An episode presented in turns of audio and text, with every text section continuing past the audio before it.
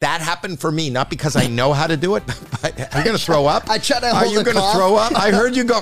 I try to cover a cough. 'cause Who does didn't wanna- that? I was losing hair. Don't talk to me about losing hair. I disagree with both of you guys respectfully. I didn't mean to say I know. I meant I know no, what you no, meant. No, and I know what you meant. I don't want to disappoint you, but I'm going to smoke till I can't see fucking straight. And I don't want to disappoint you. Your situations and the point of views that you need medication for is also the same gasoline that pushes your career. If it is a gift, I would love to return it or re-gift it to Would- somebody would else. you? Yeah, because I, I spend more time unhappy, battling in an incredibly dark place. My biggest weapon is distraction, and distraction is sitting here on your podcast right now, just having something to do each and every moment, so I don't have to sink into my own mind because it's a dark place.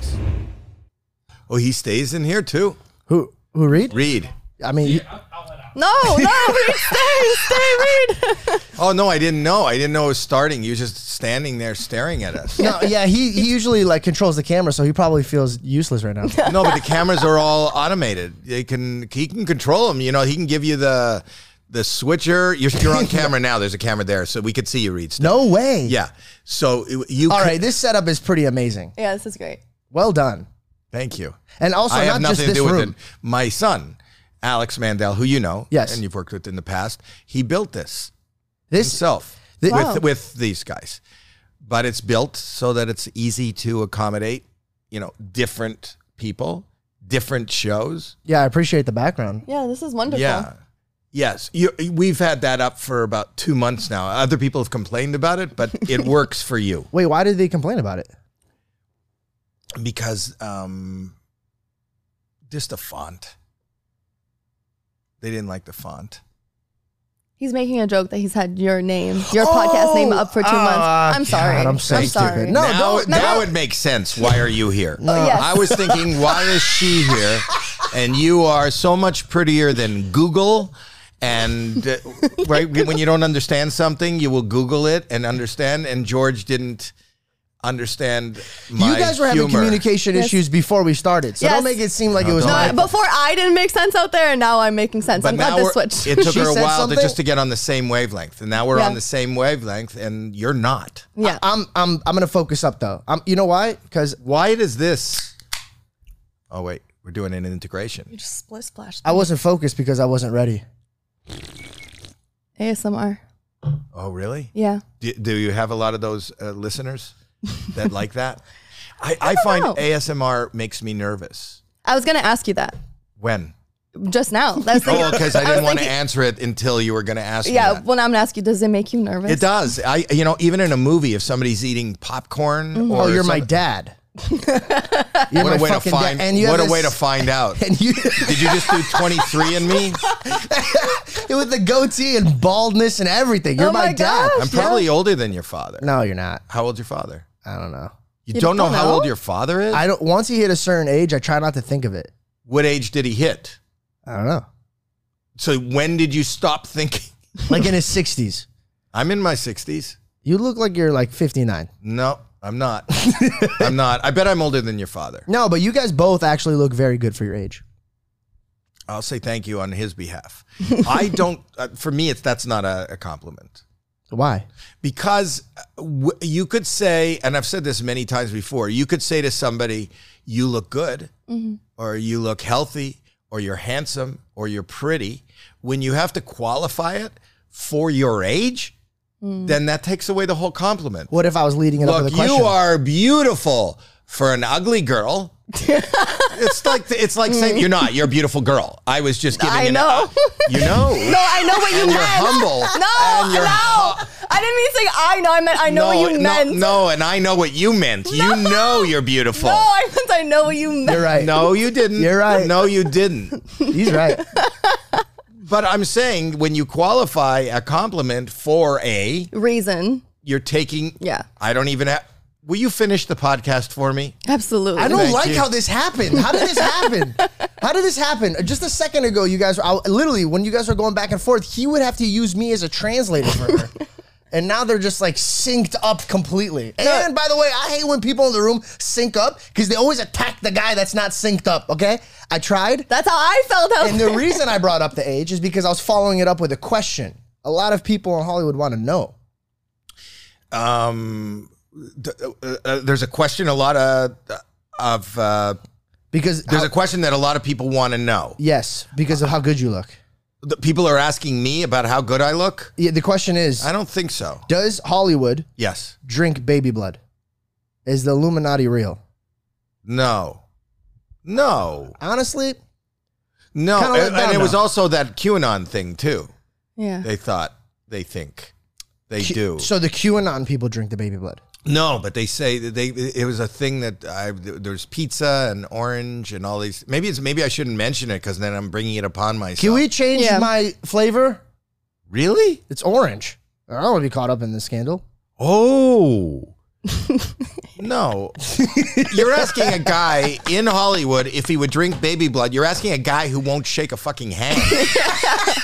Why would I drink baby blood and not shake a hand? Fair. Someone Fair. someone else's bodily fluid.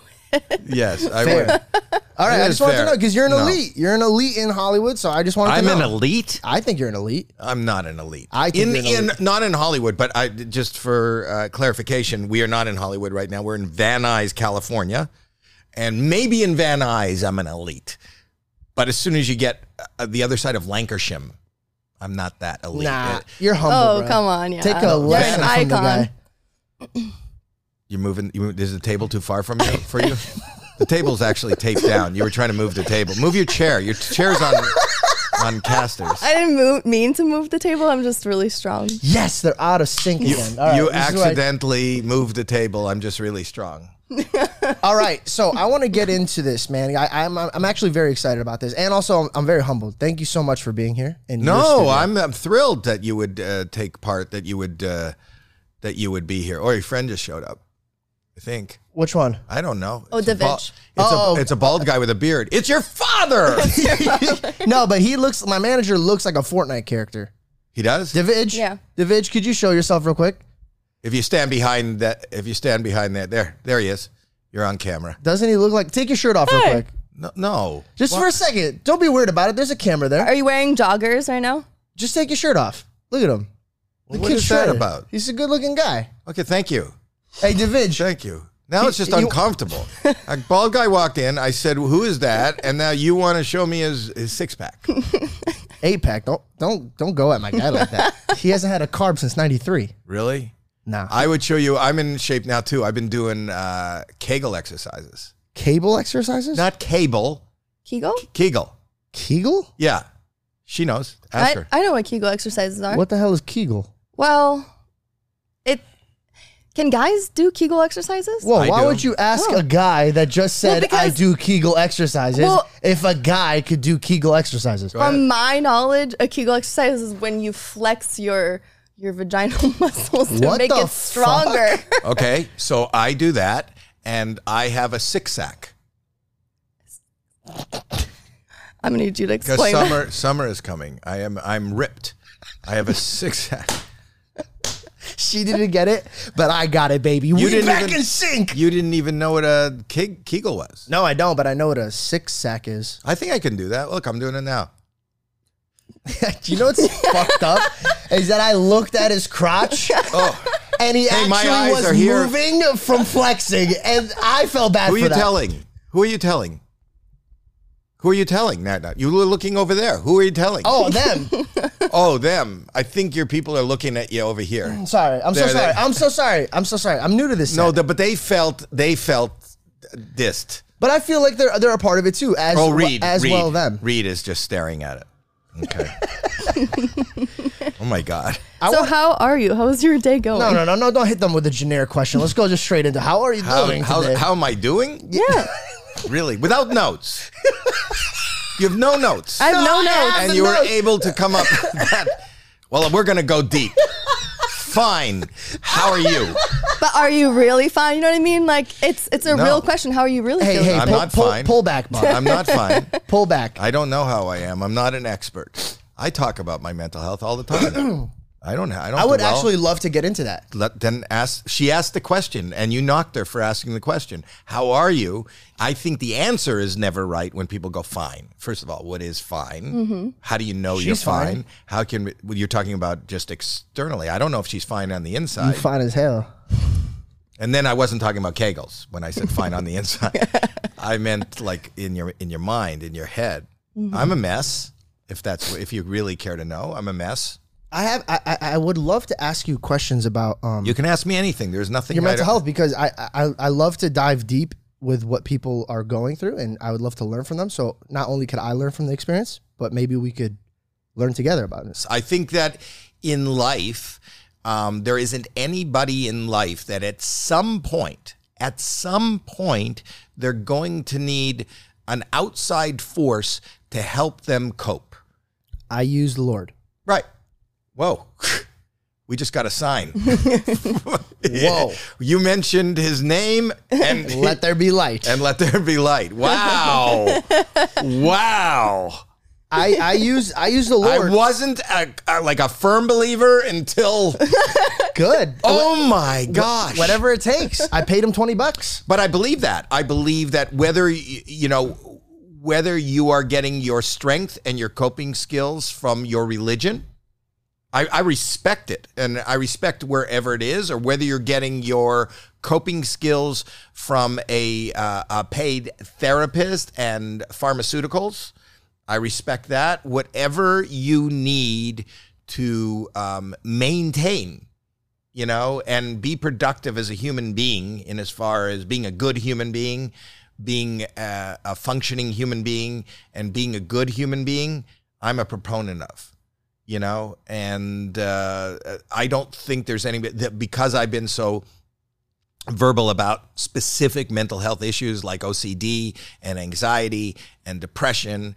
I, I think that, you know, that just skims the surface of what the human uh, psyche goes through, whether it's a breakup or whether it's uh, losing somebody you care about, or whether it's the uh, the amount of pressure at work, or failure at work, or failure in life, or not being able to achieve something, or just how do we cope with these things? And you know, you, as you say, and you and millions of others pray, you know, and and find strength and garner strength from outside. And Have you ever tried praying?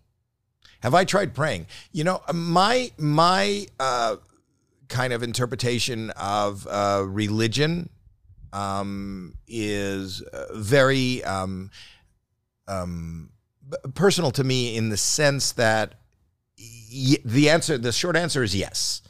The the um, you know, as a Jew, I'm a Jew. So as a Jew, uh, you know, we believe in whatever you want to call, whatever name you want to put to whatever the Lord is, and and uh, is um, respect for a power greater than you, you know. And I think as long as you have respect for a power greater than you, and you question it and talk to it and include that in your life, that's a good thing to do because it can't just be all just this. Mm-hmm. It can't be and and sometimes you need to go outside of yourself to get a perspective on what you're doing yourself and what the world is and you need help and sometimes you get that help from your church sometimes you get that help from a friend sometimes you get that help from a loved one sometimes you get that help from a child sometimes it, it comes to you in various ways but i think ultimately it all is all controlled by a power greater than us I, one million percent agree with you. My perspective on it that I wanted, I wrote down, um, was I was watching you in a few interviews before we jumped on ours to make sure I don't want to recover things you've talked about. I want to keep it fresh. Okay. But when I saw you talking about your anxiety, I noticed a lot of traits that I dealt with. When I had these thoughts, sometimes they hyper spin in my head. So by time we said, "Hey, how are you?" I've already thought of 10 conclusions of where this is going to go. And if I focus on the negative, I could put myself in a really bad hole and it cripples me. And so when I fell in love with the Bible, I fell in love with a Bible verse that says, "Cast your anxieties onto me." And you just said that there's a power greater than you. And I've came to learn in my life that a man is going to fear regardless. So a man could either fear the Lord and begin wisdom, or he could fear everything else and not the Lord. So I chose to fear the Lord. And through that, I learned how to cope with my anxiety and depression through the scripture. Except, and I'm not arguing. No, uh, no, I'm no not- argument, I- just a conversation. So I will never be offended by the anything you say. one thing that I uh, that I that I bump up against is that is the word fear. Okay. But can I ask you why? because fear the fear is a con- is a negative connotation and life every every thing we do in life see my my take on life is we as human beings are this for all intents and purposes uh, uh, a super being as far as Homo sapiens sapiens. Okay. There you go. Thanks. So anyway, but but I think what puts us above some of the other uh, creatures that inhabit this planet, that uh, as, as uh, rather than human beings, is we have this innate ability to uh, instinct. Our instinct is far superior than that of some other creatures. And that instinct that that, that curiosity that instinct that if we try this we're going to invent the wheel. If we try this and do this instinctually we got fire. That's how we have electricity. That's why we're landing on other planets. That's why we're that that is instinctually this makes sense to some people the problem that we have as a species is our thought process. And our thought process overrides our instinct. And our, our thought process creates fear.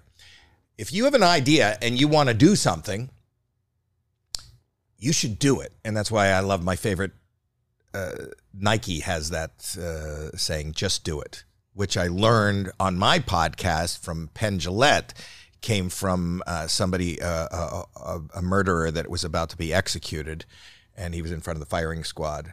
Uh, I can't remember his name, but he said, just, just do it. Which- That was his last words. yeah, that's where Nike got it from. So it doesn't have the same. It doesn't have the same Yo, connotation. that, Yeah, it really that was doesn't. that's the hardest line to be your last line. Do you get what I'm saying? Like, what, well, do you have any last word? final? Do you have any final words? Just do it. yeah, he wanted to get it over with. He's got Yeah. uh, twenty guns aimed at his head. well, the anxiety, you know what I mean? The like, oh, oh awaiting anxiety. Of, But, but but my point my point is that if if you negate fear, if you can negate fear and just do it, you will move ahead in life and do great things. If you have an idea about something and then think about it, there are a million reasons, kind of like what you just depicted about walking into a room. If you think, oh, maybe I shouldn't do that. Oh, he's going to be nervous, and then I'm not going to. So then I, so then maybe you didn't say something that would have been the right thing to say just because you were so afraid to not say. So fear, fear doesn't move you ahead. Fear never moves you ahead. And in fact, that's why my career, I'm I'm close to 70. My career is still moving ahead because I say yes. I'm more if I have any fear, it's of no. It's of not doing something. I know that when yes, when I say yes, I could fail. But if I even if I fail, then at least I failed and have an experience and an education as to how to maybe do that the next time or to not do that the next time. But if I say no, no is N O, which is the first is the first two letters in nothing. You know, Christopher Columbus talked people into getting into a boat and flying and, and sailing off the edge of the earth. You know, if you really would have, common thought was that the earth was flat. Mm-hmm. Common, it, it- most people thought that. If fear took over, if reasoning took over, he would have never gotten the boat and we wouldn't be sitting here today on this podcast. So I I my feeling toward this power greater than us, regardless of what you call it and what religion you are in, is something to be respectful of, is something to be in awe of, is something to be aware of, but not something to be afraid of. And that's where religion kind of knocks me out. I'm not involved, even though I, I was born a Jew, I'm not involved in any organized religion. And in organized religion, you have these rules you know, and in life we have these rules. I think I want to be the best human being I could possibly be.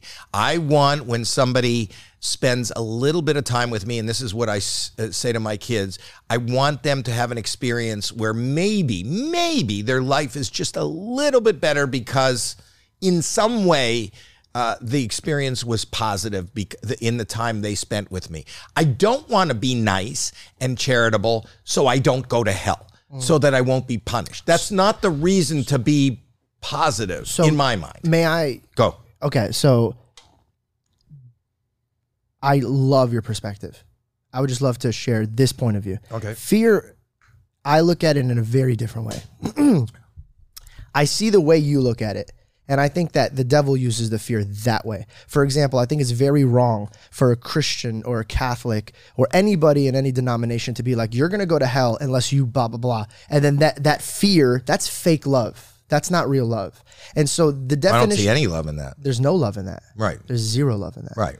Uh, but the fear that is described to me, full vividly in my heart, is the same fear that I have of disappointing my parents. It's not because I'm scared they're going to beat me, it's because I don't want to hurt them. Right. So I'm scared as a teenager in high school to to dabble in drugs because it's cool, because I don't want my mom to get a call one day because her son overdosed. Right. So I'm fearful of that. And through my stupidity in high school, I used fear to not disappoint my parents, to correctly walk in a path that they would be proud of. And through that, I made choices that I'm proud of till this day because I'm glad I didn't get into that substance. I'm glad I didn't hang out with that crowd. I'm glad I didn't go do that cheating way to get ahead. And through that fear, I found wisdom on why I shouldn't already have done it. Okay. And that's the only fear I talk about. All And that's right. the only fear that the Bible talks about. The whole relationship is like an invitation. He's not coming. But you were bar- saying fear of the Lord. fear of the Lord, the same way I have the fear of my father.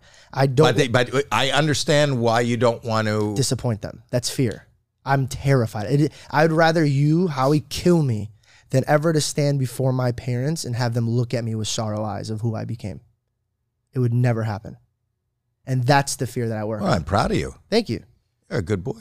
I appreciate it. He's a very good boy. You're a good boy. I wanna- but I think we should all be good people, and we should all be good people because we shouldn't disappoint ourselves. I don't think there's a lot of good people out there. I think But I think that people think, and and too much of our world, and especially the world that you and I are in right now, is is predicated on the exterior.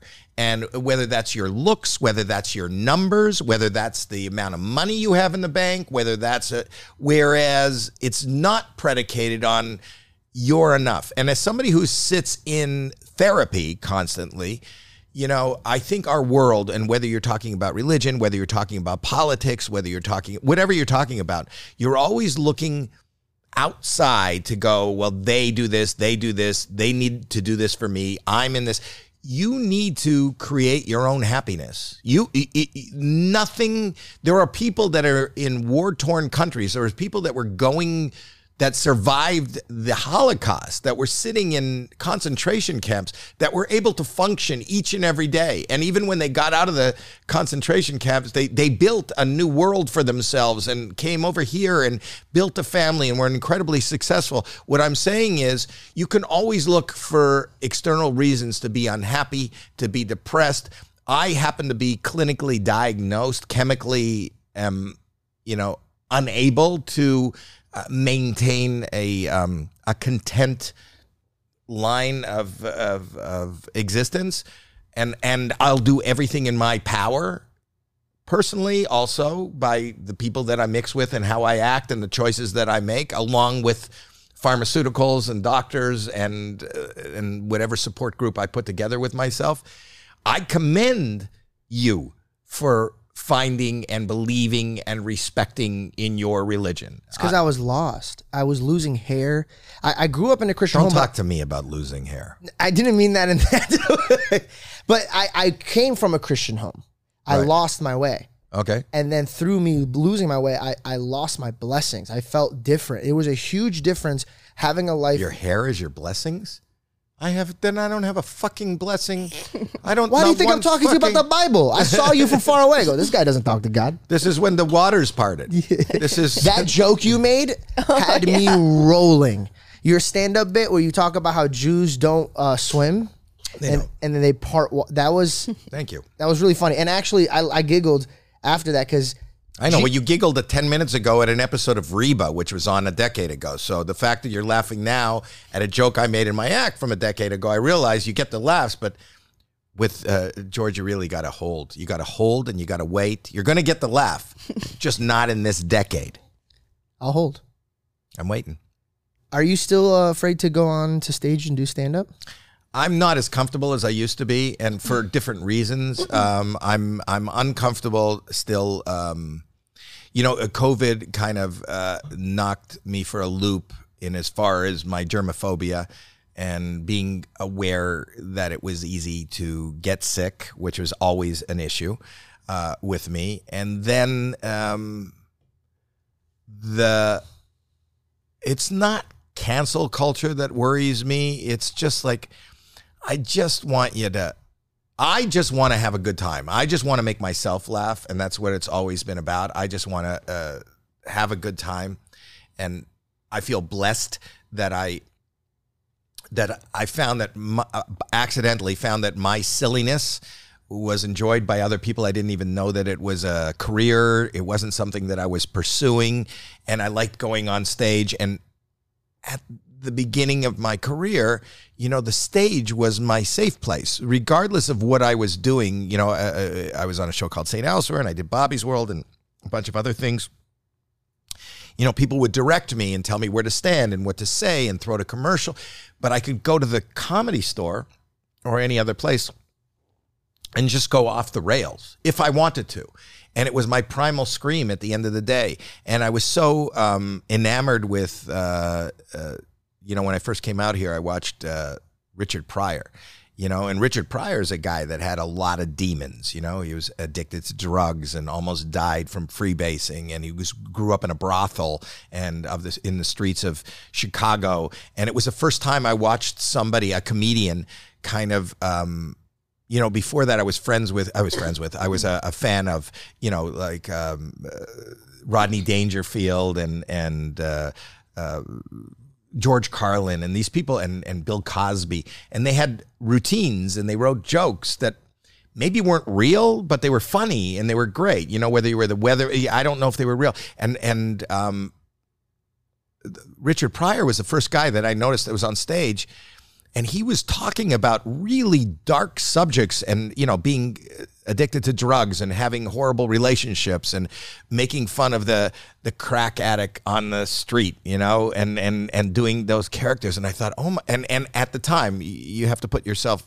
the perspective of being in the 70s people Yeah. were their jaws were on the ground and he would talk about religion and things like that he did a bit that just I'll never forget, and I've talked about it before, and maybe I'll, I'll bring it up here. But it was a religious bit with, um, that left the whole audience crying, and I thought, oh my God, this was he could push the envelope. And then I realized he was the one that told me that kind of didn't tell me directly, though I got to hang out with him a lot. But he's the guy that kind of informed me that these clubs are like gymnasiums. And if I want to go in and I want to try something and I want to be outrageous and I want to find out where that line is and go too far, because I always went too far. Everything I've ever been punished for, expelled for, hit for is what I get paid for today. So if I go too far, that's what comedy is. You used to, even in the street, if somebody was offended by something you said, then uh, you could go, oh, I was just joking. And that was okay. Joking was the Normal. panacea Yeah. for offending. You know, like if you you couldn't offend somebody if you were just joking. Yeah. And that's why I loved comedy. And nowadays, because of social media, first of all, you know, media when I started in the business was uh, a real journalist, uh, a, a newspaper writer, magazine writer, a news anchor.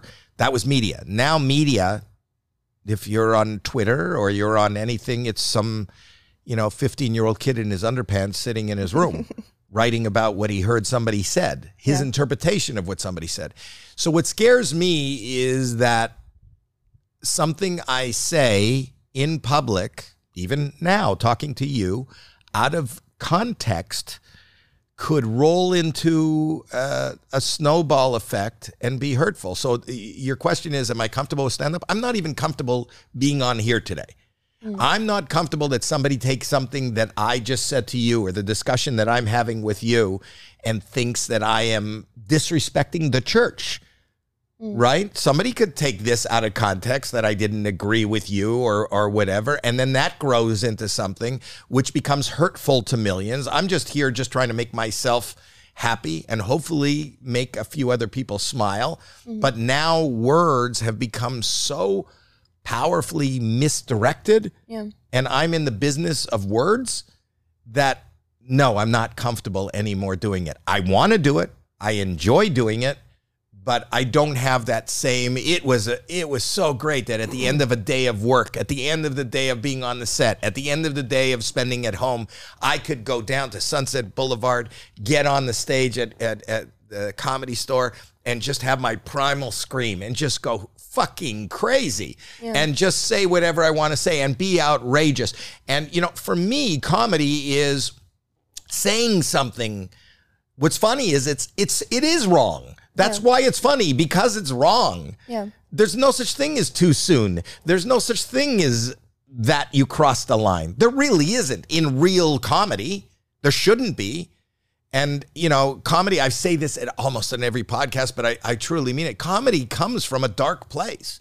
Comedy even as a little boy if you go to the the uh, circus and you laugh at the clown falling down you're laughing at somebody else's misfortune or you laugh at somebody getting a pie in the face, you're laughing that somebody got messed up. That's not comfortable for them, and that's what makes it funny. If two guys walk into a bar, it's not a joke unless something fucked up happens to one of the guys. Yeah, yeah, so people got to remember that. You can't make nice.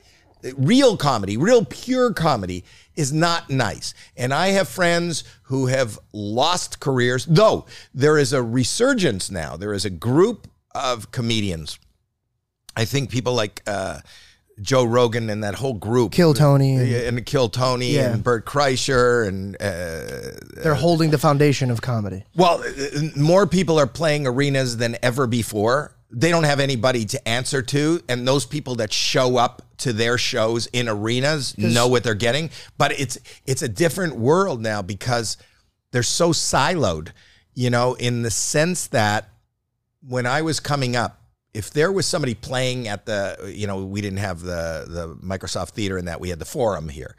If somebody was playing the Forum, and I don't care if it was music or whatever, if I didn't like it, if you were big enough to play a twenty thousand seat auditorium, everyone in the world knew who you were.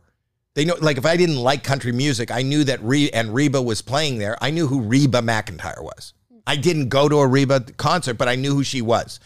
Today, uh, comedians and musicians can go sell out arenas and stadiums, and you don't know who the fuck they are. And that's because This is beautiful. This is a beautiful thing that you're pointing out, though.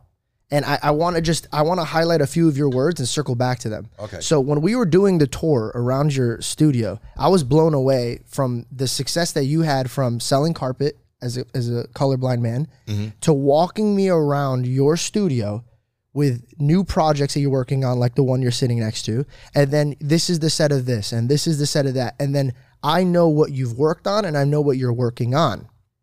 Now, we just talked about you saying just do it. That thought has always been in your head of fear of not doing something. And look how far you've come just by telling yourself, just do it. Now, now you're scared because there's a lot more people giving out their point of views. When you saw a couple years ago, I didn't know who Reba was, or I did know who Reba was, and she's selling out a stadium. But now you're also saying there's a man you don't know that's selling out stadiums. Is because there's no more filter. It's you and the audience on your phone. Well, it's also because the delivery system is very different.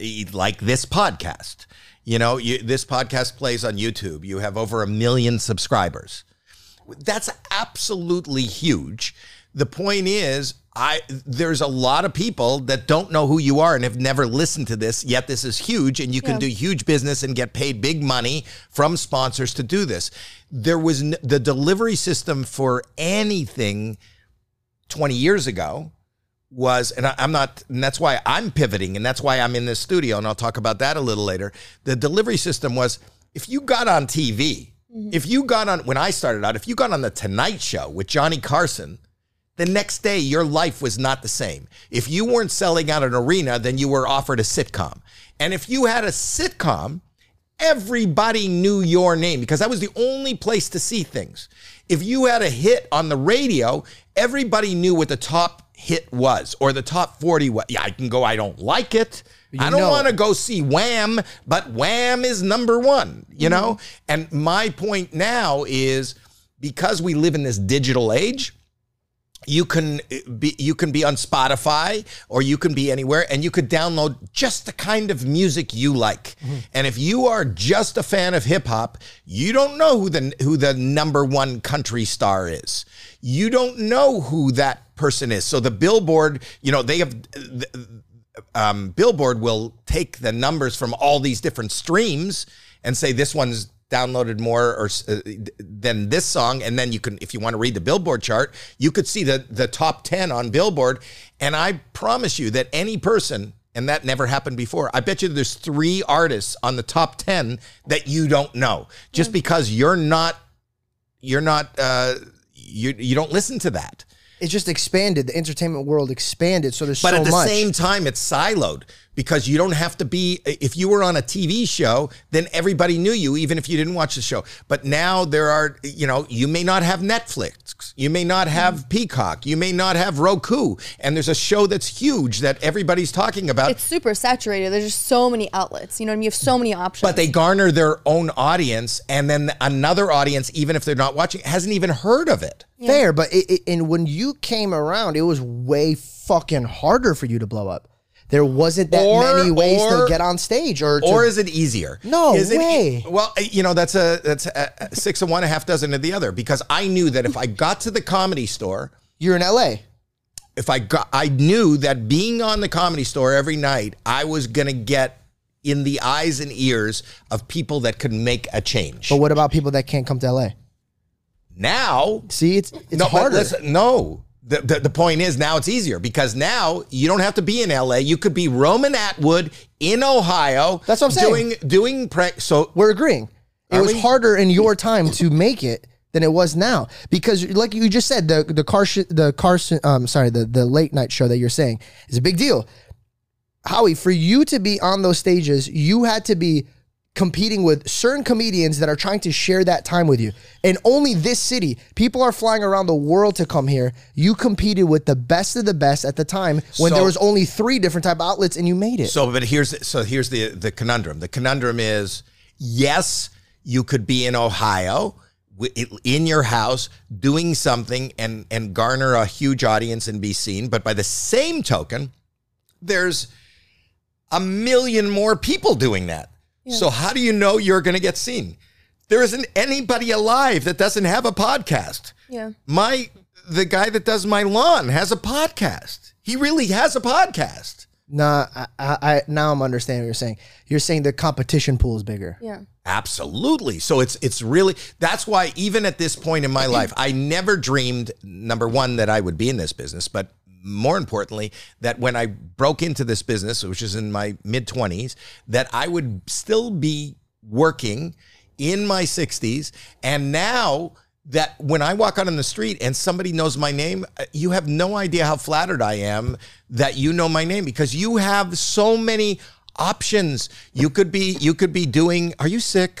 Are you No. sick? You've been coughing. No, no, no. I promise you, I'm not sick Okay. whatsoever. I have like really sensitive lungs, and this was like a month ago, so it just took. You have sensitive lungs from a month ago. No, yeah, I was. That's so funny. No, no, You- seriously. What you does went- that even mean? I had a He goes, cold "Are a you month sick?" ago. I had a month a whole entire month ago. Yeah. But then I had really bad allergies, so I had a special ointment, and it like weakens your, and so my cough just lingered. But I'm She had not an sick allergic reaction. whatsoever.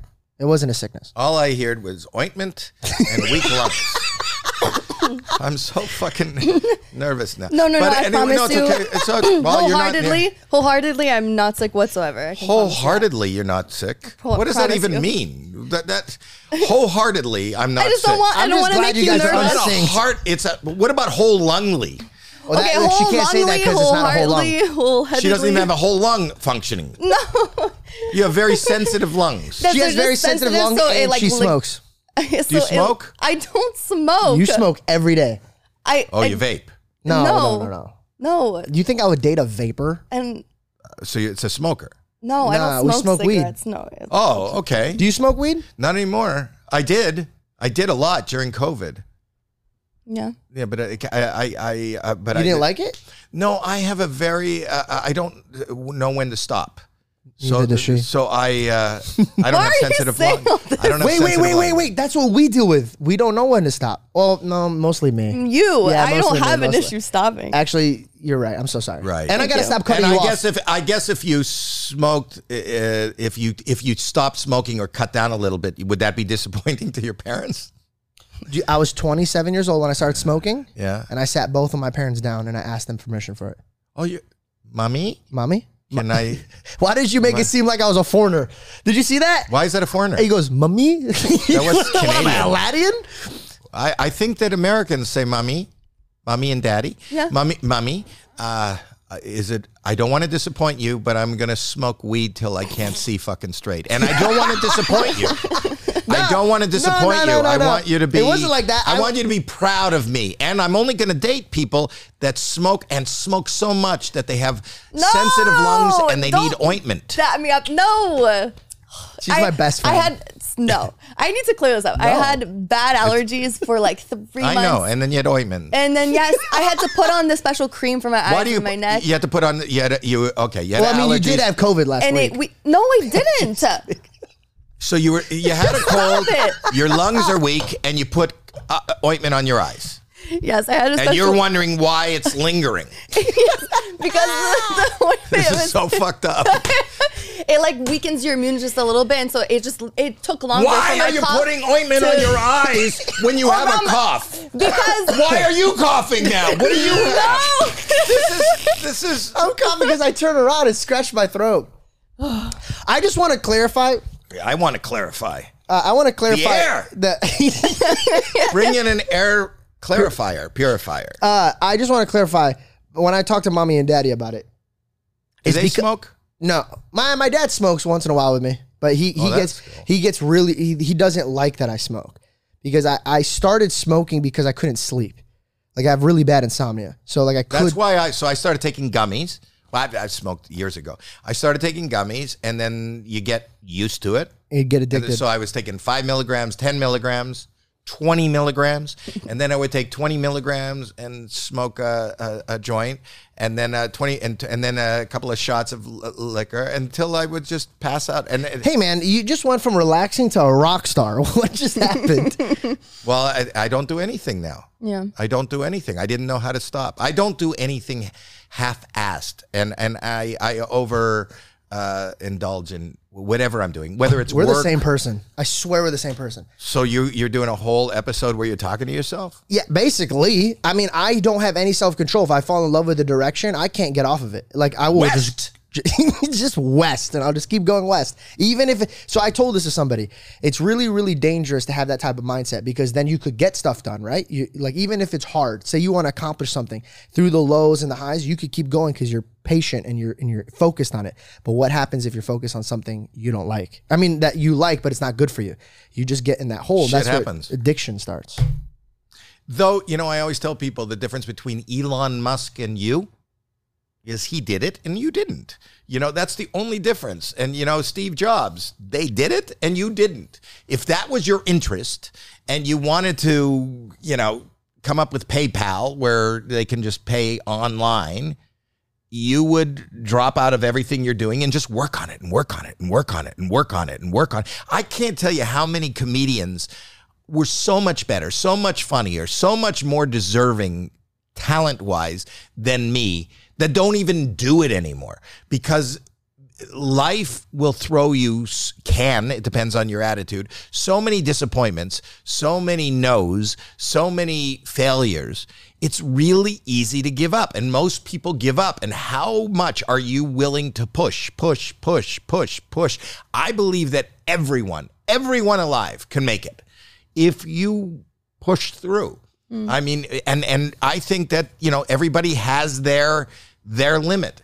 That they're you know, or they don't want to push through, or they want to, even though they they believe their life is miserable, they've made their life easier. They don't want to. They love comfortability. They like to sit where they're at. Or they get scared. They don't want to move. Right. Most people l- go through a week of work. Uh, most people are working at a job they hate. Most people, I think, are doing something they hate and they can't wait for the weekend just so that they don't have to do that anymore. But not because anything great is going to happen, because they don't have to do whatever it is they hate. But if you say go after something you like, they go, I got to pay the rent. I got to take care of the family. I got to do, you know, there's always a reason there. That's what I'm talking about. The thinking, thinking isn't good. Thinking stands in your way. I just happen to have been um, born. Also, I have other issues, ADHD. So I don't think of ramifications, you know, so I just go, okay. Yeah. And then I got to Was that the secret to your success? Because what I'm trying to do is figure out a way to explain to somebody that has your same type of elements that you live with. Because watching you perform for the first time, all the way up until now, you you leaned into your nervousness and your and your. I didn't. It just happened. I didn't know. There was no plan, no thought, no. so you're just saying literally just do it. I think that we are all, just by being human, incredibly talented, creative, wonderful pieces of art. And if we lean into who we are and not try to, and not think, uh, and then I think that good things will happen. But the problem is that our culture and our society is bombards us. In fact, that's what your job is, George, is bombarding people in on social media and we, that's what we all do with what it should be what it should look like how you should act so mm-hmm. therefore they're influenced that's what an influencer you're influenced by that whereas the beauty of you and you who's ever listening and watching being not like anybody else Yeah. not the same experience. You will never experience the same thing. Even if we're all in the same room, you are hearing this from a different perspective than anybody else. If you really just can live in the now, not think, and just do what you do, this, we are amazing creatures who have the ability to do whatever. We choose to not do whatever mm-hmm. because it might look stupid, because it might you might be made fun of, because you might lose your job, because you won't meet the your friends will be it'll be embarrassing because you don't want to disappoint your parents because you don't want to disappoint whatever the reason is it's it's not it's never from within and as soon as you give yourself the power from within to just act great things will happen no matter how stupid and how silly and how crazy they are. And that happened for me, not because I know how to do it. That happened to me. Are you going to throw up? I try to hold. Are you going to throw up? I try to hold- This is I- the worst fucking podcast. She's coughing with sensitive lungs and putting ointment on her eyes. He's gagging up. You swallowed your own puke, didn't No, you? no. I heard you go. I try to cover a cough Who does that? want to scare Who you. does that? but by, by not scaring me, you, you're torturing me between the two of you. And you don't tell me it's not contagious because you're both making the same noise. She put ointment on her eyes, and you're. So Howie, tell me what the secret to life is. no, it's nothing. It's nothing. We're sensitive. We are a couple with sensitive lungs. We are. Okay. That's right, babe. Yeah, there we go. Uh, no, but it is true. We are so, I mean, we're so caught up and worried about what everybody else thinks of us that then our train of thought only goes to like, well, what is he going to think of me if I do this? Or what, what, what is she going to think if, if I react this way when it's, yeah, our own, our own minds, because we are different, that's what makes us stand out. And that's what made these people with these talents stand out from all these, from all the thousand other people because. But that's we're why we get up in the morning and comb our hair and dress. You're dressing. Yeah. You don't do that. not that. for yourself. What? I don't comb my hair. Cap, you're lying. I don't. You I said, you said when you have this studio, you're you're taking it in a new direction. I kind of want to lean back into that. So, what direction are you taking it? Well, what happened was when I did uh, years ago, I did a show called Deal or No Deal, and Deal or No Our Deal roommate was on your show. As a contestant she's or a no- nurse. she's Oh, no as a- a longer, nurse. uh, as a, I'm still thinking that's what I need right now. Uh, as a as a as a model. She, A yeah, model. She was a case girl. Her name was Olga Safari. I know Olga. Yeah. that's your roommate. She was our was, roommate. yeah. Yeah, yeah. We had like a we had Wow, look at look at this life. You know, it's so Such funny. I. I like He lives with Olga and you. and Vicky And- Palacio and Simi. I lived with only women for like I felt like Jack Tripper, but on like twice. Yeah, the Lord works in strange ways. See, this is what happens when you fear the Lord. oh my God. Olga's beautiful. Yeah, she You're is. beautiful too. Yeah. She moved out. Not beautiful enough to open up a suitcase. What's going on? Why don't you give her a job? I don't do the show anymore. Oh no, you don't do the show. Yeah, yeah, yeah. I have a suitcase. There's Well, a suitcase right here. there was a but show- anyway, my point was you uh, you want to uh, yeah. should I, ju- answer the no, question? No, no, I want to circle back to the deal, no deal, because you told me something that stuck with me last time we were talking. And no, but what I was saying is I forgot what the question was. What was the question? the direction of you're taking the studio. Oh, I w- uh, when that thing went through the roof, instead of taking a big raise, what I did was I took um, a production deal were, uh, and offices, and I was at Universal, and I felt like at, when I was at Universal, they wanted me to create IP shows for television, and I felt like I was working, you know, like throwing a party at your parents' house. You know, I I, I had ideas that they weren't specifically for TV and or if you had an idea and you wanted to shoot something it was a couple of minutes and it was going to be for an influencer or just I couldn't bring somebody like you on the on the lot with go through the gate. You couldn't bring your camera guy. Like you came in today with Reed. You can't do that at Universal you know? You got to be in the union or he has to be in the union to hold a camera. And if I wanted to, uh, you know, so I just said, I, I, thank you. I, I got out of that deal and I bought my own space. And here, you know, if I meet somebody like the people at Proto who do holograms, I say, come, you guys can work here. Use this space. Use do that. I've said to your guy, Reed, if you want to do, I don't know where you do your your podcast. If you want to come here, that's how I met you on uh, Impulsive. Yeah. I said when when when he's in in LA, just come and use this area and that's how i meet people that's how i met you that's what we can collaborate we can make a show we can make uh, an app we can make uh, uh, you know some short form digital thing we can come up with an idea for a game a product or whatever so i like this kind of collaborative fun space where people from different I'm not just a comedian anymore. I'm just a guy who's curious. My son teaches me everything about, you know, I'm on every platform. I had no idea what TikTok was when it started. You know, he put me on TikTok. I have 11 million followers on TikTok, but it, it just, uh, but but I like it, and I like it. I used to just do what I do, and then whatever happened happened.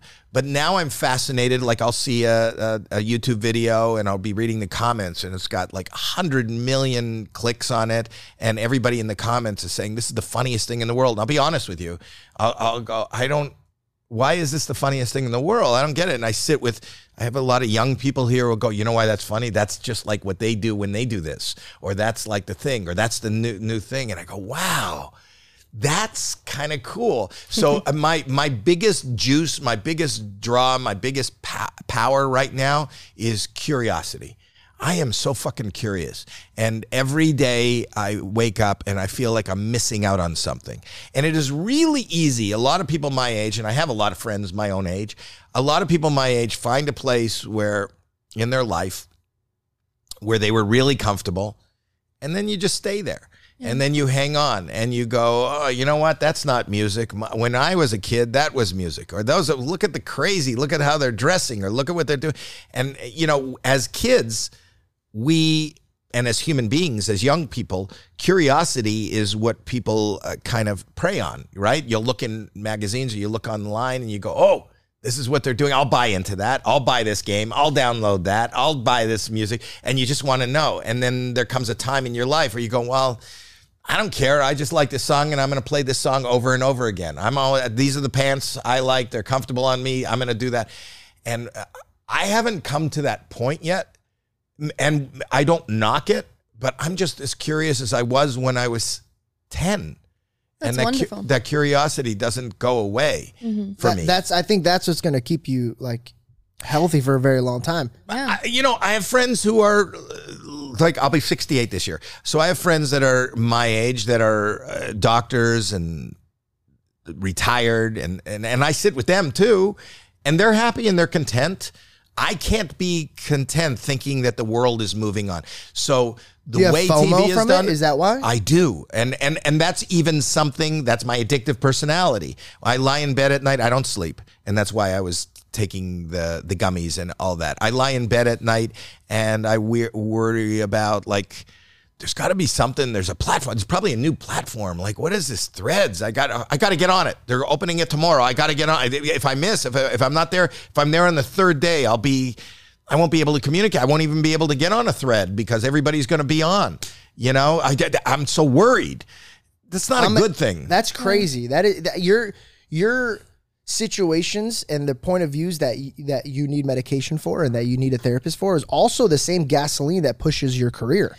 Yeah, but people say, "Do you think it's a gift?" It's a if it is a gift, I would love to return it or re-gift it to Would- somebody would else. you? Yeah, yeah, because I, I spend more time unhappy, battling in an incredibly dark place.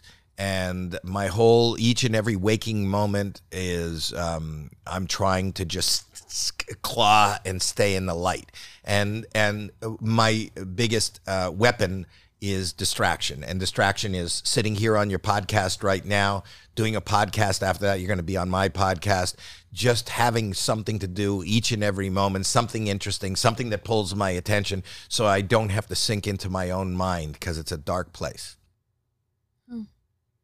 I know you're not re- a religious man, but I am gonna spend time praying that whatever it is that you need to stay in the light fully and rest in the light, I pray that you do find that. Well, I really appreciate that and I respect that. And I just, uh, listen, I'm surrounded by a lot of very religious people, you know, who, who, and, and I totally respect that, love that, and love that intention and that energy, which I do believe in that comes that you can Everything's make- energy, yeah. yeah everything it's just uh, it's it's an amazing world that i am constantly curious about and open to Yeah.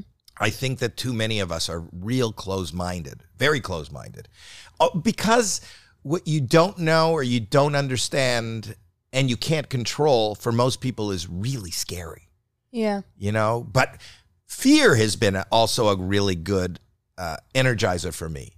I, I, I was saying I don't like fear, but I, there's a certain kind of fear that's a thrilling fear. You know, I love roller coasters. Really? I love roller coasters. How? You're just getting tossed around. Howie. Yeah, I, I- I don't know. It's an adrenaline. It makes you feel alive. I've gotten really comfortable with discomfort. And if I'm not uncomfortable, if I'm not scared to death, if I'm not, then I get, then I can think. I don't want to sit on a little track in the breeze going through trees. I want you to throw me as high in the air as you can and drop me in. I'm just in the moment. I can't think about Right. anything else that is different. And that's what when somebody goes, ladies and gentlemen, Howie Mandel, and I walk out on stage, it's that it's Adrenaline. that it's that adrenaline, it's that, you know, and that's and I'm that forces me in the now. Mm. And that's where I'm the most productive. Right now, in this second. Because if I think about what I might have said, what I might have did, and worry about that, then I'm just worried. Did I offend somebody? Did I do something wrong? Did they think I was an idiot? Did they do that? You know, and it's just, I could roll that around in my mind forever. I can also be concerned about what I'm about to do, and I'm really worried and I'm scared, and I don't, uh, and that, that's just that's just a block and that's just something that continues to slap me on my brain over and over again but right now in this second talking to you i can't think about anything else but the next word that's coming out of my mouth Yeah. Hundred percent. And so when you think about Why would you put ointment on your eyes if you have sensitive lungs? Please. do you really do you want me to explain it? Why I had the ointment? No, No, you're I gonna do. scare him even more. Yeah, okay. What were you gonna say? No, um I was gonna say that, you know, you said that it is it's, you know, worrisome to people because you're not sure how somebody's gonna take something, right? They might they might take something you said in a different way and then that makes you look bad, right? Or but how do you do you ever think it's about, not about me looking bad. It's about me. It's about taking something out of context that I might say, Yeah. and them feeling bad. Yeah. them th- th- th- i don't want to be responsible for offending somebody and where they feel real offense where they feel belittled where they feel that i don't respect them where they're worried. I'll give you an example. Uh, the, uh, on agt we had a guy who uh, he was known as the regurgitator. It was Heidi Klum's favorite act, and he he had the ability to he swallowed all these coins. Yeah. and he could throw them up. And you ask for whatever coin, like he swallowed a nickel, a dime, and a quarter, and they and a light bulb, you know, and and a razor blade. Oh you could request. I want to see the dime and the razor blade, and he would and he would bring up whatever he's the regurgitator and he would bring up it was disgusting Yeah. but it's like it was a disgusting funny DJ. Like the requests are just weird. Or a murderer, the regurgitator. so i said uh, it just flew out of me and i'm going to preface this by saying i, I apologize up front but i said you make uh, bulimia entertaining you know and and I, I i said that on on the air on my yeah but they said uh, I got a lot of uh, NBC asked me to uh, apologize, and I do apologize. And there were people that wrote in that said, you know, I had a sister that passed away from an eating disorder. You are somebody who uh, uh, talks about mental health, and you're an advocate for mental health. This is not something to make a joke of. And I agree, it's not something, bulimia is not funny. It's not anything to make a joke of. But what really bothered me is that people who were enjoying the show all of a sudden are thinking about their sister that passed away. They're thinking about their mental health uh, struggles. And this is not, this was not my intent. But as I told you, stand up comedy or comedy is about taking Comedy- something dark. You laughed at it, which is the response that I was It was hilarious. I know, but it Yeah. but the fact that it can also be hurtful mm-hmm. is what It- worries what me. pains And you? I don't want to be mm-hmm. the the one pulling the trigger that could hurt somebody who was shot with a, a you know a memory of something really negative because I said something that I thought was silly and funny in the Did you mean to hurt her? The girl who got offended that wrote in. context? No. So, do you make jokes about your mental health and how, like, it, it kind of you understand? I, I mean, people don't take my mental health that seriously because I do make jokes of it. But but for So- me, so you're I have to laugh about it so I don't cry about it. You know, for me, my that's only- what comedy is. You're taking a dark situation, you're lightening it up. So why? okay, well, you go to each and every person that hears everything that I've ever said, and you go tell them that, and and and convince them of that. The point is that people are hurt by words. People are are hurt by thoughts. People are hurt, and we have to. um, listen, if I'm going to be a broadcaster, if I'm going to be in this business, I am cognizant of that. And and uh, you know, at times, you know, I will spew. And I don't know that I haven't in this hour that we've been sitting here. I will spew ideas and thoughts and words. And maybe there are people, and you'll read it in your comments, that were offended by one, two, three things that I said, or maybe even you said. There are going to be a ton of people that are going, why the fuck would she put ointment on her eyes with sensitive lungs? Well, yeah, everybody always has a different perspective and they're going to take things differently. We can't control that. And so, and that's why I was wondering if it was, it wasn't, it's not so much the judgment that somebody might put on you, but it's more so that you don't ever want to be responsible for somebody's hurt. You don't, you don't That's want to. exactly it. I disagree with both of you guys respectfully. How, what, what, what did she say that was, that made I you was, do it? I was I- I- understanding his point of view. And and that's where I, I I disagree. I think that you're a kind human being, and it doesn't take a rocket scientist to realize that you come from a good place. So let me ask you something. Yeah. You're a good person. Mm-hmm. Do you feel bad if you're walking in a store and you step on somebody's toe and they go, ow? Yeah. Okay. So as a human being, you feel bad. So if I spew some words and step on their mental toe and they go, ow, I feel bad, just like you would feel bad of stepping on somebody's toe, even though that's not your intent, even though you did it by accident. But if you actually hurt somebody, you know, that's why when people apologize for um, saying something that is um, disrespectful, you know, we have to do in, in network TV, we do uh, HR training now. And you can't say, if I hurt you, I didn't mean to, but if I hurt you, then, uh, I, you know, I didn't mean, you can't even say, if I hurt you. Then you're disrespecting the fact, if you call me or you comment and you say that you were hurt, offended by something I said, you are offended. And all I can do is apologize for that. And the fact that I've been made in this climate so aware of being offensive, you know. What does it say? Somebody's just sending me in there. Oh. Okay. no, somebody just said, "Do I want to have lunch?" And I said, "Okay, Oh, I want to have lunch." that's nice. It is If you nice. were tap dancing in a store performing and you stepped on somebody tap dancing, would you apologize or would you be like, dude, I'm performing. Why are you this close?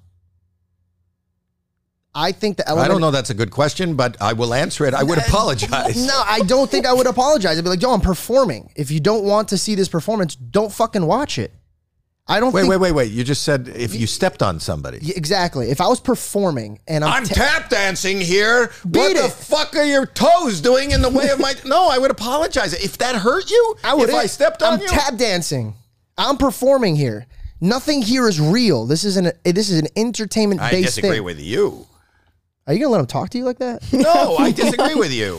If I flail my arms when I'm talking and I'm just trying to be funny and I'm doing like this and and my arm goes and somebody's standing there and I poke them in the eye, you're not going to go. Well, I- I'm sorry, I poked you in the eye. You're going to go, well, you're standing really close to my comedy. I'm performing. Too bad I poked your eye out. But why is and it- you know what? Eh, Get somebody else to get a tissue to get all that blood off your cheek. it doesn't matter. Is that your eyeball over there? Get it, pick it up before it dries out. You're ten. You're standing too close to my performance. No, I just think it's too sensitive.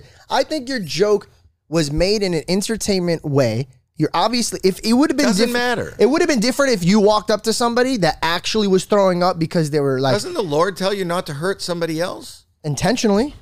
Oh, but unintentionally, you're okay. You don't apologize for that. I mean, bro, you don't. I mean, you of course you, you show respect, but there has to be. So a if you're line. on the freeway and you accidentally they slam on the brakes hard and you slam on and go behind them, the, even the insurance company says it's your fault and Hmm? you got to pay for it. I agree.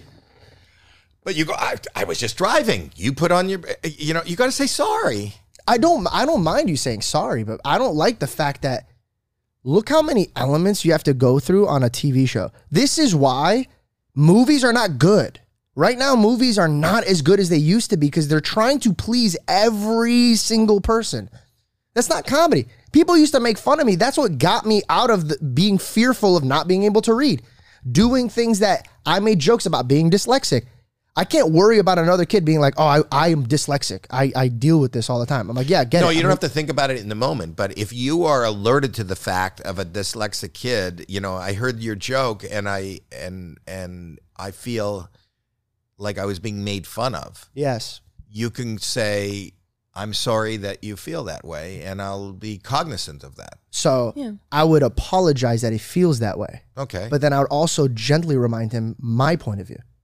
Because when you, and it wouldn't make you as a human being think about that. I would, if it hurt somebody, truly hurt somebody. That's I- what I'm saying. So 100%. Who, I who are you to judge whether somebody's truly hurt? No, They'll but tell it. I, but it shouldn't stop me from creating what I feel like I I'm should creating be creating. all the time, and I'm still doing stand up. You're asking me if I enjoy it, and if I'm cons- I have concerns that I never had. There was a freedom 20 years ago that there isn't, that doesn't exist today. So does but that mean? But does that mean I stopped? I'm not locked away. I didn't quit. I'm not in a closet. I'm sitting there doing your podcast, my podcast. I, I'm I'm on still live TV. I'm on AGT. I still do stand up. I I put myself out there all the time, but I have this uh, awareness that I didn't have that makes it less fun than it used to be. And that, to me, is a mustard seed. I'm not saying now it's a problem. I'm saying it's going to grow into a problem. Okay. That's the only thing I, I, because like I don't want to see Howie on stage filtering out through so many things to make sure the audience right here is not going to offend him. I want to see who Howie is, how he thinks, what he's doing. I want to see the natural raw of you where you were you're screaming that alpha scream. I want to feel that. I think it's unfair. My feelings are coming into Well, play. I'll tell you. I'll tell you something. Because I've made a choice in in my career at this point, unlike people like Bert Kreischer and all these other people that are uh, Austin based and Tony Hinchcliffe and all these other people, I've made a decision. I love doing America's Got Talent. Mm-hmm. I love working for NBC. These are ad supported broadcast television shows if I don't care about keeping those, then I could go. I have to. I know I can't have both. You can't. I respect that completely. you can't have your cake and eat it too. I respect that. It- You're you're doing your job. So I don't want to hurt people, and in hurting people, to go, hey, you were just dancing here. You know, you were just standing too close to me dancing. That's not how I'm going to react to it. At a point when I'm not doing, or I make a decision that I don't care about that, I'm a responsible broadcaster. I'm a responsible human being. I'm a father. I'm a husband. I'm, um, you know, I, I'm a business owner. It- at a point when I don't care about that stuff, maybe I'll see that again. You know, I didn't have any of that Fair. stuff when I, was starting. I completely see eye to eye with you now. okay. So I think we've solved a lot of world problems. I would love to talk about America's Got Talent because it seems like the most entertaining position to be in to sit and watch like all sorts of different types of people. I mean, and that's why I'm um, shielding myself because I love that because Yeah. there is no better job in the world to listen. I love entertainment. I love uh, again my FOMO. I'll watch everything on every platform, even when it's not in English and I don't understand what the fuck I'm looking at. It's fascinating to me that a Yeah. human puts themselves in these positions and I don't know what they're doing. And the, and I, when I play Vegas, I, I went into the lounges and watched this person and that person, and then I have I've been invited to the best seat in the house to watch people from all over the world show up and in front of me not only entertain me and do these amazing things, but most of these people are people that haven't had access, that haven't had their hopes and their dreams realized. And you watch people show up, and the next day, or I know, and uh, we we say it all the time. Your life has just changed forever. Yeah. And you watch hopes and dreams come true. You watch their life in that moment. You know. And I've predicted it even in this season. I said, you know, there was a country singer that came out. I said, you watch tomorrow. That song is going to be number one. And it was on the country chart, on Billboard, on every chart. That song went to number one. Last year, three of the country artists got um, nominated for Country Music Awards. Uh, people like Kodi Lee, a blind autistic kid who sat in the audience every year just to hear the show sang in a commercial in, in in a commercial break during one of the tapings they asked him to come back the next year he is a world he's performing all over the world and in Vegas he's that autistic kid the blind kid you know he is the piano player he's amazing watching these people's dreams come true the the kid that won the All Stars last year. That Aidan kid was, uh, he became an aerialist during COVID. He hung sheets from his grandmother's tree and learned to swing in the trees from YouTube videos. He's now a, a world renowned, you know, circus act that is just huge. Watching these dreams come true and watching people's creativity and humanity. These are people who said,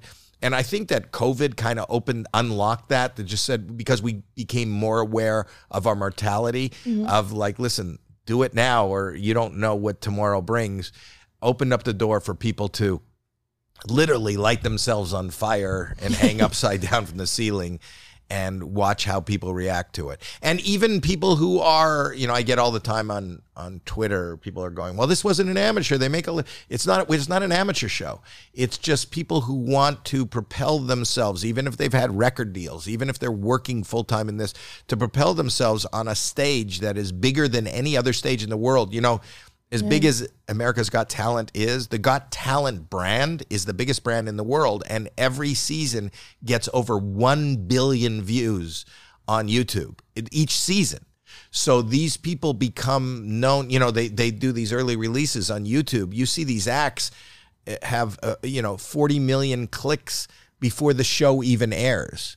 You know, that's more important. The, the, the digital viewing Yeah. is more important. It's, it's, it's, it's wider than, you know, NBC still considers AGT the number one summer show, but in any given night, I don't think we, you know, seven to 10 million people watch it live, which is a nice number, That's crazy. but, you know, the views on YouTube or even more and beyond America, and you become a worldwide sensation from Yeah. doing something on that stage. And I get to get paid. You know, I, I joined in season four. I've been there for 14 seasons now. I watched every episode at home the same way. Now, you know, now they pay me to come in and put on a pair of pants and give me a check to sit there and do what I was doing on the couch anyway. Going, Yeah. that's not a song. What the fuck is that? So it's it's uh, it's kind of a blessing, and that's why I'm willing to filter myself. Because okay, I get that because you love it so much. but it's kind of taken away you know the, my my main artistic love is comedy so i've i've had to put a filter on that and uh, fear on that if i want to do everything that i'm doing. And you know when i got into this business it was great to have one job. You try to get one job. You know a lot of people got into comedy and they hoped they would get a sitcom or become a movie star or and not go back to you know like eddie murphy and all these people who went off and did other things. I uh the, my happy place is on stage because that's where I you know started that's what I still do but I also like these other things and I don't want to give them up so I can be on AGT I can be a stand up I Yeah. can be a podcaster I can be a guest on You know, there's a season for everything. You know what I mean? Like maybe this this right now is your primal focus, and maybe in a little bit it'll be back to comedy or back to this. You know, I don't mean? give anything up Yeah, I just exactly. Mm. don't can't focus on one thing Do you have one favorite? Like out of the 14 seasons you've been on, do you have like one favorite act that you've never forgotten about? There is a couple, but I think Courtney Hadwin was a 13 year old little girl who uh, was incredibly um, shy. She came from England. She was 13 years old, and they told me that she was uh, painfully shy, and she was supposed to come on next. And I was going to be. You notice how each judge, as they come out, we have a, take our turns and go, "What's your name? Where are you from? What are you going to do?" And where the each judge leads the particular act into what they're doing.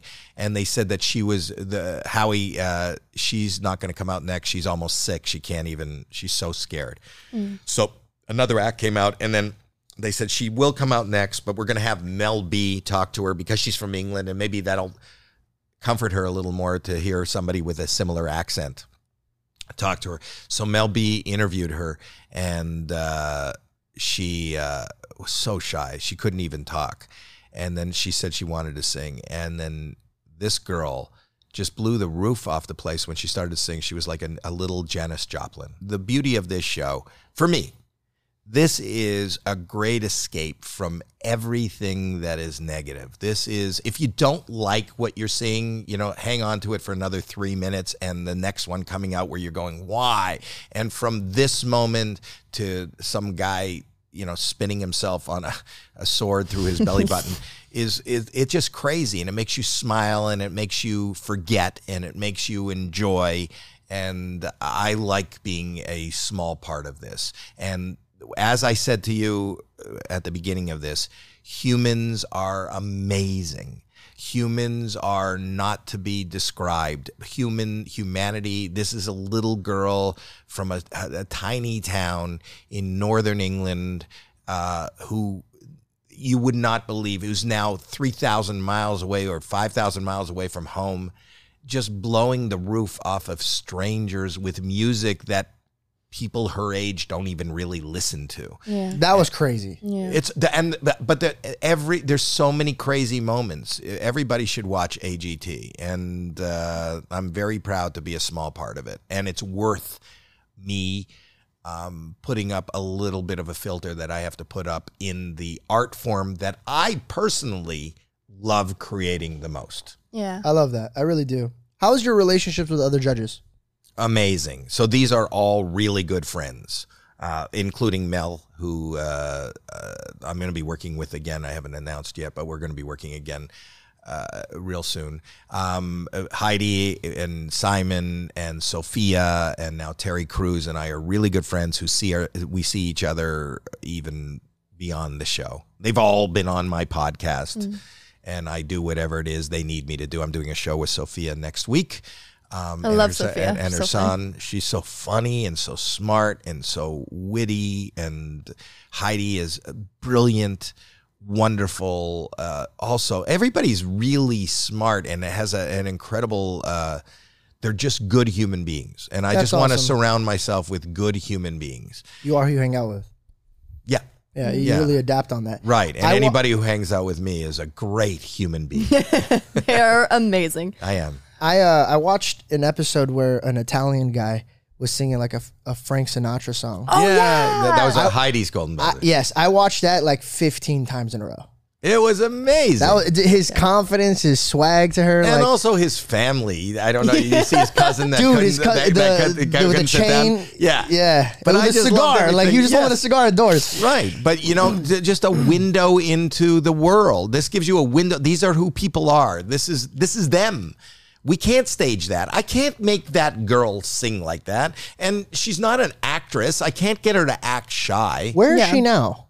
She's so her parents made her go back to school. So she's back in school. She's about 16, 17. Follow her on TikTok. She's releasing new music with a new, uh, you know, Syco. Uh, Simon closed down Syco. So um, the music department. yeah, yeah. So uh, she signed to another label and she's been working with, she's got great music. And so are a lot of the. Uh, I ended up there was a there was a run of me hitting golden buzzers for these thirteen year old little girls. Grace VanderWaal is another one who played the ukulele, and now she's like this high end fashion model musician. Do you know Grace VanderWaal is? No, maybe if I- maybe if I see her. I probably but- seen Put her. a picture of her up. Yeah. Put a picture of her up. Watch this. Oh, You'll it's see- with no, no, that's that's Courtney. There's a few that I Well, watched. you could see it right in front of you. That's I can look there, so you're not looking. Oh, you're yeah, looking what at are we your- You're doing? Why looking is at he your teaching camera. us? No, because I didn't even realize that there was a TV here until just now. No, I, But show her now. oh wait, Yes, yes, yes, I re- yes, I yes. watched this the, with episode, the- yes. with yeah, the she's bob. great. She but looked show like a uh, picture. Taylor. Of, Yes. Yeah, show her a picture of her now, though. She played like a small guitar. It's called a ukulele. it's like a co- what Colleen Ballinger uses to apologize. The instrument that Colleen Ballinger uses to. Do you know what I'm talking about? No, You don't? who's who? Uh, do you know the girl that did Miranda Sings? Oh, Oh yes, no, no, no. We don't know her. We don't know her. we She's Okay. go- she's going through like a tough time right now. You know that? Yeah, That I was- do. was she used to apologize, but do Yeah, the we watched latest the pictures of her. You don't have the latest pictures of her. Images now, and you'll see she's she's worked for like Michael Kors and Babe, we keep looking over there. Yeah. That's her now. She's like a high fashion. she's beautiful. She yeah. is beautiful. But I knew her when she was like 12 and 13. Mm. Was she your golden? She was Another golden- one. Yeah. My, my Golden Buzzers. My Golden Buzzers have actually all gone on to do really good stuff. Let's go. I've, I've got a really good uh, eye and ear for talent. And George, you're going to be something. I really appreciate that. Yeah. That's a big moment. That means a lot. I thought there was a roast Are going you on still? there. No. Are you still pursuing stand up? I am. When I last talked to you, Jo Koy was going to take you. Uh, He was uh, mentoring me, yeah. mentoring you. Yeah, Uh, I got the first time I ever did stand up was uh, opening up for him. yeah. Uh, and then He's a he, good man too. Yeah, he introduced me to some people, and I haven't done it at all this year Okay. because I was trying to get this show off the ground and some Okay. other projects. It's off the ground. Thank you. And uh, I want to uh, get back into it, and that's just my baby, man. Like, I, and to be honest, if I'm, I'll be- ask you about that on my podcast. Okay, yeah. Save that. Yes, thank you. my That's actually a great. Thank you, thank you. Yes, okay, of course. I, honestly, I think we did a great job. I think. Oh, it's over, right? I think it is. it is I think it is. How how long did we go for? Just to make sure. Hour and a half. I think it is. ninety minutes. I really appreciate your time, and also wow. I And just you know what? Time flies when you're having fun. This it seems like seventy four minutes, doesn't it? Like if you're just listening to it. I, I I agree with him. All right. 74. Thank you right. for for uh for being a good human being, and and I and Oh, I you're re- welcome. I really really I want do it for you. I and I appreciate. I know you do it for me, but I, And I- good luck with the ointment Thanks. and your lungs. They're so sensitive. no. Listen, it was a bad way of explaining it, but it was just an event of, you I'm know, gonna be thing hearing after a this thing. So in the car, I can't am, I'm believe gonna- it said Ida ointment. I know. I- All right. Well, poor uh, job it was explaining good it. to be in your uh, little cough fest. Thank you. Is there anything that you want to like uh talk about before we wrap up? Like a like something you want to promote or, or something? Just you're my excited about? pod. Howie Mandel does stuff. I do it with my daughter. You're going to be on it, and uh, it's we drop it every Tuesday wherever you get your uh, podcasts. AGT season 18 is on. Uh, merch at howiemandel.com where you can uh, subscribe and comment and uh, just. Uh, I don't have anything. Do I have anything else to promote, guys? Well, your manager is saying no. Your manager, your manager is telling me to say no. He goes wrap it Yeah. up. He's like, that's good. Once I show up and show my abs, there is nothing more to be done. His job is done. I didn't even uh-huh. know he shaved his head. Anyways, he was All just, right. see, he was inspired by you. I know. I can't. wait, you- Are you saying something? Is he saying something? There. No, I just said you inspire me. I said I said that for you. See, I know him. I know him very well. He's your manager. Is it, wouldn't that be weird to be managed by a perfect stranger you've never spoken to? You don't know who they are. They just have great abs, and that's the criteria for management. That's all you need. He All said right. he goes, I can handle this. All right. I'll talk to you later. Thank you so guys so much. much. Bye.